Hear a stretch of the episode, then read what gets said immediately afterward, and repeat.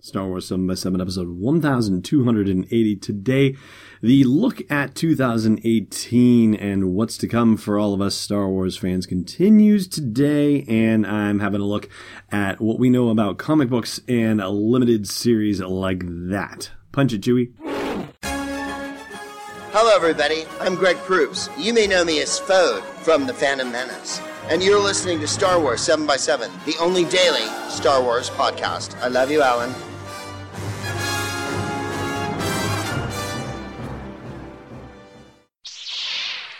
Hey, Rebel Rouser. Welcome to Star Wars 7 by 7 I'm your host, Allen Voivod.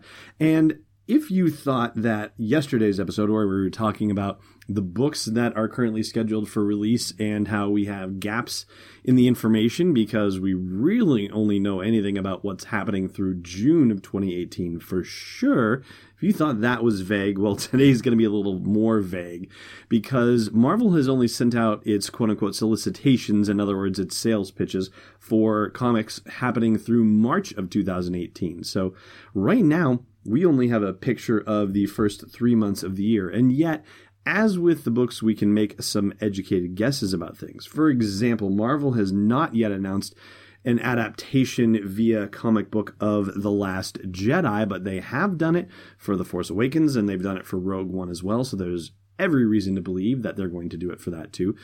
And it's really just a matter of timing, I think, as to whether we get one in 2018 for Solo, a Star Wars story. Just, you know, will it happen by the end of 2018? There's, again, every reason to think that they will do one. It's just a matter of whether we'll get it in time. I think it's certainly possible because if you look at Rogue One, the movie came out in December of 2016, and the first issue of the adaptation came out four months later in April of 2017. So if you do the math, May, June, July, August, September, so the first issue of an adaptation could come out in September of 2018 for Solo a Star Wars story.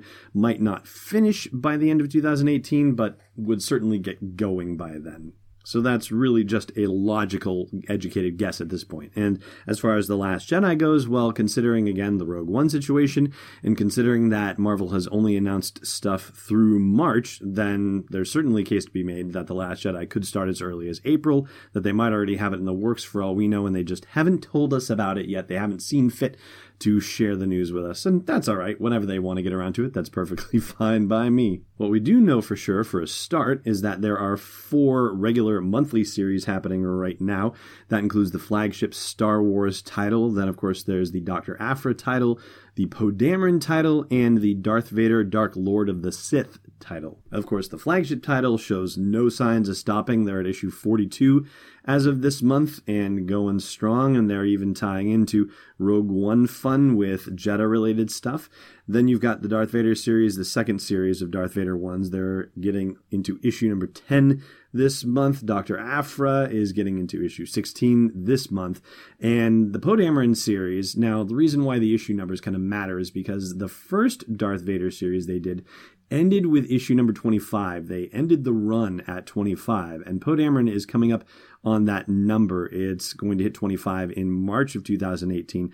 And the little blurb about it suggests that it's basically coming right up on the heels of the events of The Force Awakens, almost as if the ending of issue 25 could roll right into the beginning of The Force Awakens, which would be a natural stopping point for the Poe Dameron series. But Charles Soule, if I'm pronouncing your name right, Charles, my apologies if not, uh, has tweeted that the Poe Dameron series will continue past issue 25. So that, of course, begs a very interesting question for all of us fans, which is which way in the timeline are they going to go with issue 26 and beyond? Because there's only two ways to go. It's either forward or backward. If they go backward, then we get some Poe Dameron history, which is always fun.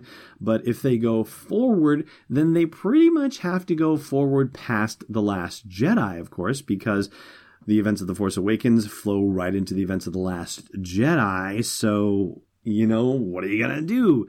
There's really only one answer. Like, you got to blow by The Force Awakens and The Last Jedi and start talking about the post Last Jedi Star Wars galaxy. And that possibility is super exciting, but I can't see Lucasfilm making that decision, quite honestly. And I feel very strongly that as much as I would love to see them go post Last Jedi as a fan, I just don't see Lucasfilm doing it. I feel like they've got to let J.J. Abrams and Chris Terrio have the time to work out what's going to happen with episode 9 and, you know, not paint them into any corners or anything like that. So I really think they're not going to do anything post Last Jedi space, which means they have to go backward in time. Maybe they can fill in little gaps in between story arcs in the first 25 issues they've done, but I really think ultimately they have to go back even farther back in the timeline before the beginning of the comic series, before issue one, which means they also have to go back past the Poe novella in Before the Awakening by Greg Rucka, which details how Poe was recruited into the Resistance by Princess slash General Leia, and the events of Poe's novella in Before the Awakening actually roll right into the first issue of the Poe Dameron series. So I think they got to go back past all of that. But even that would be pretty awesome because it's still that fertile period of time between Return of the Jedi and The Force Awakens about which we still know rather very little. And so maybe it could actually take place in that space in between the events of the novel Bloodline, which takes place six years before The Force Awakens, and the events of the Before the Awakening. So we could actually start to see the seeds of the First Order as they are starting to percolate in the galaxy. So, as much fun as the other series are, I think for anyone who is interested in how the new timeline is being developed, I think the Poe Dameron series might hold the greatest interest of all.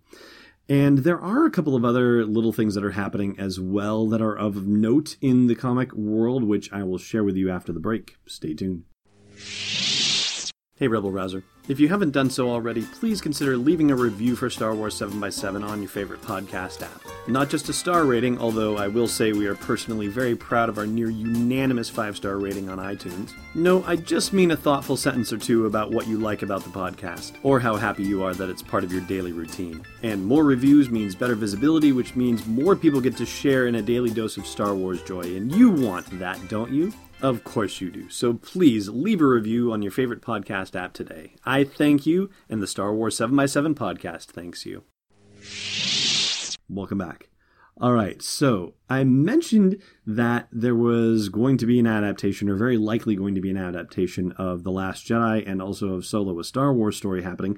There's another adaptation that's coming down the pike as well, and that's of the Thrawn novel that came out last year. So that's going to be happening, which is rather interesting. And I think if that goes well, then they'll probably adapt Thrawn Alliances too, though we might not see that one until 2019 if, you know, the if it works out the same way, you know, Thrawn 2017, Thrawn comic 2018, right? You get it.